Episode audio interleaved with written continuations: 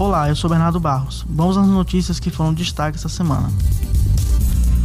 Osinei da Costa de Oliveira, um dos suspeitos do desaparecimento do jornalista inglês Dom Philippes e do indigenista Bruno Pereira, confessou ter participação na morte dos dois.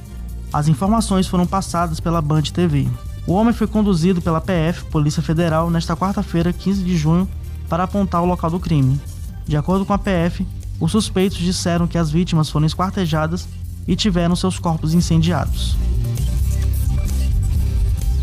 Nesta terça-feira, 14, o jornal O Povo publicou que em uma reunião ordinária do CESAL, Conselho Estadual da Saúde, foi aprovada uma recomendação para que o estado do Ceará crie uma política pública para o uso de remédios produzidos à base de cannabis para o tratamento de pacientes pela rede pública de saúde.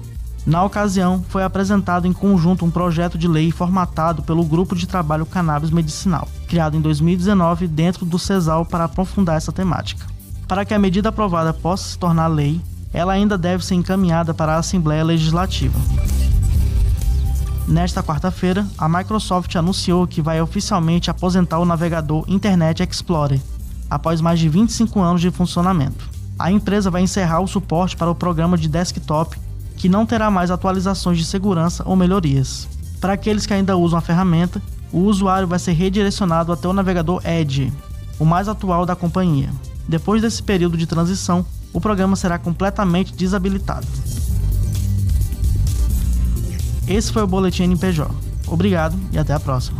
O Boletim NPJ foi produzido e apresentado por Bernardo Barros. Gravação e edição Giovanni Gomes. Orientação Kátia Patrocínio e Vânia Tágera.